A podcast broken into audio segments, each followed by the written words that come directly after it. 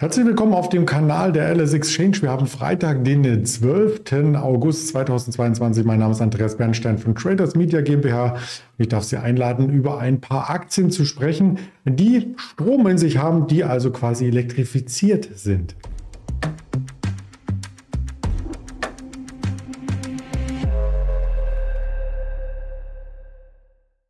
Ja, und da sind wir auch schon beim Thema und ich darf Sie heute alleine begrüßen, denn am Freitagnachmittag äh, kommen noch zum Beispiel viele Daten aus den USA, wie die Importpreise, Exportpreise. Also im Handel an der LS Exchange ist richtig viel los. Deswegen habe ich mich bereit erklärt, auch hier mal mit Ihnen gemeinsam auf die Märkte zu schauen. Das wollen wir auch ein bisschen interaktiver tun.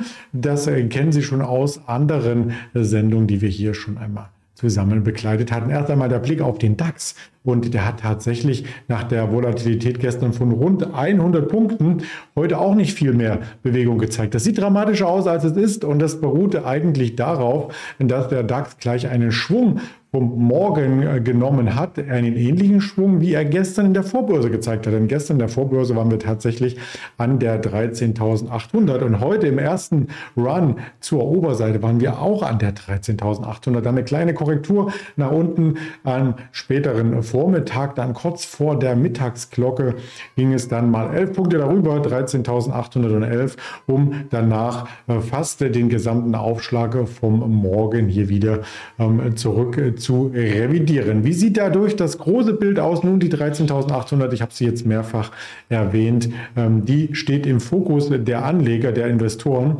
weil wir eben dort eine Widerstandszone haben. Und diese Widerstandszone, die kommt schon aus den Anfängen des Monats. Und wenn man den Chart noch weiter aufdröselt, und das möchten wir jetzt hier tun, zum Beispiel mit dem Profil der Alice Exchange auf Guidance, also wenn Sie dort folgen wollen, da sieht man verschiedenste Produkte. Da sieht man auch verschiedenste Kommentare. Die Videos kann man sich nochmal anschauen und natürlich auch den Chart. Und wenn ich mir den hier groß reinhole auf Tagesbasis, dann fällt auf, dass diese 13.800 durchaus hier auch diese Absprungkante war, die wir im Juni gesehen hatten. Also wo nochmal richtig Druck in den Markt reinkam und davor sie öfters mal an mehreren Tagen hier als Unterstützungszone diente. Also 13.800 äh, richtig wichtig. Das würde ich so unterschreiben und Deswegen bleibt es spannend, wie fallen die Daten am Nachmittag aus. Da kommen wir eigentlich jetzt schon drauf zu sprechen, muss ich nicht bis zum Ende dieses Videos warten. 14.30 ist es soweit, Importpreise, Exportpreise aus den USA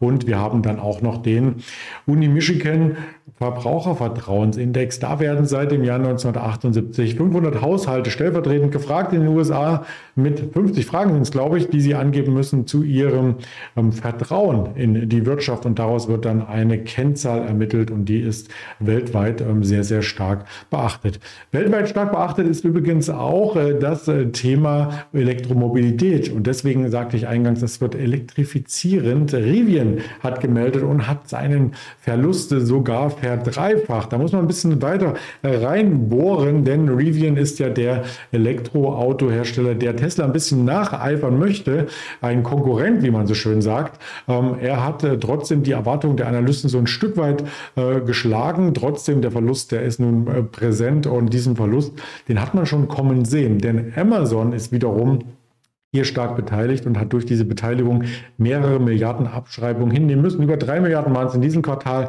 ich glaube im letzten Quartal auch. Und dadurch ist Amazon, also der weltgrößte Online-Versandhändler, in die negativen Schlagzeilen gekommen und hat einen Buchverlust per Saldo im ersten Quartal erwirtschaftet. Durch diese Abschreibung. Jetzt hat er Hersteller für Elektro-Pickups eben auch ähm, Dinge hergestellt. Ich würde gar nicht so weit gehen zu sagen, dass es wirklich ein Tesla-Konkurrent, denn es gibt tatsächlich zwei Modelle, ähm, Pickups äh, sind das, ähm, die sehen sehr futuristisch aus und äh, nachdem es ähm, im November mit Rivian erstmal an die Börse ging, kam dann der Absturz relativ zügig. Wenn man sich den Aktienkurs anschaut, äh, sind diese Kurse um 175 ähm, US-Dollar. Das ist der US-Chart wohlgemerkt. Ähm, ja, ab da kam die Aktie man kann schon fast ironischerweise sagen, unter die Räder. Aber da möchte ich keinen Aktionär zu nahe treten, der vielleicht noch dran festhält. Jetzt kommt ja zumindest mal so ein kleiner Schwung nach oben. Also von unter 20 hat sich die Aktie gut erholt und ist auch nach den Zahlen recht gefestigt. Also die Analysten melden sich heute wahrscheinlich erst zu Wort, denn die Zahlen kamen gestern nachbörslich von der Wall Street. Aber man sieht in der nachbörslichen ähm, Bewegung, da ist nicht viel passiert. Da ist börslich mehr passiert. 4% im Vorfeld. Und ja, am Ende ähm, ist es so, dass man einen Verlust anpeilt äh, von über 5 Milliarden im Gesamtjahr. Und wenn da auch nochmal Amazon ein bisschen dran beteiligt ist, kann es sein, dass es auch im dritten Quartal hier nochmal mit zu Buche schlägt und dort in der Bilanz zumindest eine Randnotiz oder eine größere Randnotiz sein sollte. Wenn wir beim Thema Elektrifizierung sind, müssen wir natürlich auch ähm, das Thema Wasserstofftechnologie langsam, aber sicher mit aufnehmen, denn ähm, da gibt es eine Firma, die heißt äh, Plug Power. Zu der kommen wir gleich. Vielleicht vorher noch Tesla, ich jetzt gerade erwähnt. Als Tesla-Konkurrent gilt ja eigentlich jeder. Also da muss man nicht unbedingt nur Rivian nennen, da kann man auch BYD und so weiter darunter oder eine NIO subsumieren. Aber bei äh, Tesla gibt es nochmal ein paar Schlagzeilen, die ich hier mit reinbringen möchte. Denn auf die erst negativen Zahlen, die Verkaufszahlen aus China, folgt nun ein Produktionsrekord. Das ist wirklich fantastisch. Ähm, wir hatten am Dienstag noch die Verkäufe gemeldet aus China. Das waren 28.217 ähm, Autos der Fabrikate Model 3 und Model Y. Und das lag leicht unter den Erwartungen. Da hatten die Analysten ein bisschen mit mehr gerechnet. Und nun werden in China 1716 Model Y oder Model Y, wie es so schön heißt, produziert pro Tag. Rechnen wir das auf einen Monat hoch? Ich habe es getan. 50.000 Stück im Monat sollen produziert werden. Und wenn man auf der anderen Seite sagt, man verkauft 28.000 äh, momentan, ähm, könnte jetzt noch mehr verkauft werden, doppelt so viel fast. Und es könnte vor allem auch dieser Lieferstau aufgelöst werden, den es vielerorts auf der Welt gibt. Äh, denn Bekannter von mir zum Beispiel sich ein Tesla bestellt, ähm, Lieferzeit sieben Monate. Und da warten viele gar nicht drauf ähm, und sagen dann, äh, sie möchten etwas anderes ähm, herstellen. Ja, das ist noch ein bisschen ähm, äh, zum Rekord hin. Der Rekord liegt übrigens bei 71.000 Model 3 und Model Y, äh, die man hier mal hatte. Das war quasi vor diesen ganzen Corona-Sperren in verschiedensten Fabriken. Also man wird sehen, wie das weitergeht in den nächsten Monaten. Und zu Tesla noch eine weitere Meldung, aber das haben Sie bestimmt schon aus der Presse entnommen in dieser Woche, dass Elon Musk ja Tesla-Aktien verkauft. Deswegen wollen wir auch auf die Tesla-Aktie schauen. Und das möchte ich direkt hier tun, in diesem äh, schönen Guidance-Stream. Da sieht man nämlich dann bei Tesla äh, gleich die Gattung, erstmal was gestern passiert ist im Aktienkurs. Und ich habe auch schon mal ein bisschen was vorgearbeitet, eingezeichnet.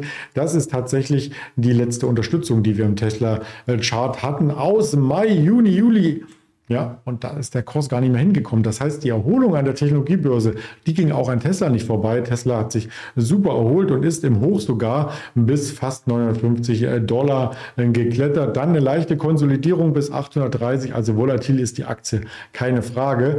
Hat aber jetzt nicht ähm, irgendein Signal geliefert, wo man Angst haben müsste, dass sie zum Beispiel neue Jahrestiefs macht oder so. Das ist ein Trading-Bereich für viele Trader sehr, sehr spannend, weil eben zwei, drei Prozent pro Tag ähm, hier Schwankungen durchaus der Normalfall sind und das macht es eben dann attraktiv für kurzfristige Spekulationen.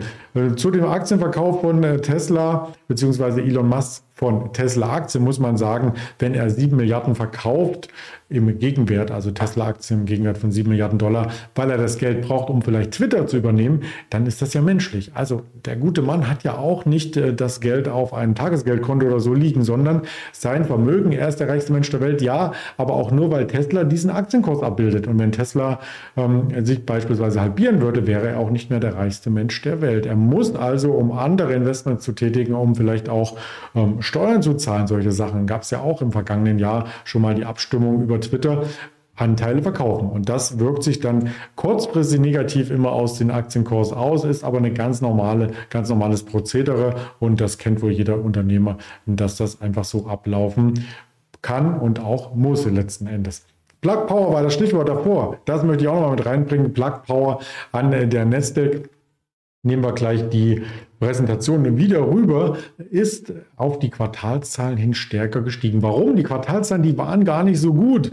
Aber die Aktie ist trotzdem gestiegen. Das liegt daran, äh, dass es natürlich auch ähm, in den USA eine gewisse Förderung gibt, den sogenannten Inflation Reduction Act. Und da möchte die US-Regierung eben ein umfassendes Maßnahmenpaket ins Leben rufen und finanzieren im Kampf gegen den Klimawandel. Da stehen ganz vorne eben auch äh, nicht nur die Entlastung schwacher Personen und so weiter im Vordergrund, äh, sondern auch ähm, die Förderung von regenerativen Energien und das Plug Power. Ähm, wahrscheinlich einer derjenigen Unternehmen, die in den Fördertopf reinschauen und sich vielleicht was rausnehmen dürfen oder zugesteckt bekommen. Da gibt es einige Äußerungen. Ich habe mal hier ein paar Auszüge mitgebracht vom Black Power CEO, der sagte, mit der Verabschiedung dieses Gesetzes erwarten wir einen Boom für die Elektrolyseur und grüne Wasserstoffgeschäfte. Und das ist ja genau das, wo äh, sie sehr, sehr stark verankert sind. Und ähm, da könnte man in Zukunft von profitieren. Im Vorfeld, bevor es überhaupt eine Genehmigung gab, ist ist die Aktie schon gestiegen, die Quartalszahlen die war nicht gut. Also muss man ehrlich sagen, erwartet wurden 18 Cent minus pro Aktie. Ähm, nein, 18 waren es im letzten Quartal, 20 wurden erwartet, also schon negativer und es waren 30, 30 Cent minus pro Aktie. Nicht gut. Trotzdem, die Aktie äh, scheint hier Mai, Juni, Juli einen Boden gebildet zu haben und sich von da aus wieder nach oben zu arbeiten, hat äh, sich von den Tiefskursen hier jetzt verdoppelt, tatsächlich. Und da stellt sich die Frage aus trading-technischer Sicht, muss man hier noch kaufen? Ist das vielleicht schon ähm, ausgereizt, zumindest charttechnisch knapp unter der 30 könnte man, wenn man long investiert war, auch mal ein paar Gewinne mitnehmen. Da gibt es ja viele Möglichkeiten, aber das ist, wie ich eingangs sagte, nur mein persönliches Empfinden. Ich würde abwarten, ob dann die Gesetze auch so umgesetzt auf die Strecke gebracht. Wie einfach ist es, ähm, hier auch an diese Fördergelder zu kommen und wie viele Fördergelder kriegt man am Ende und was bringen die? Also im Moment bei der Bilanz wird ja eher Geld verbrannt.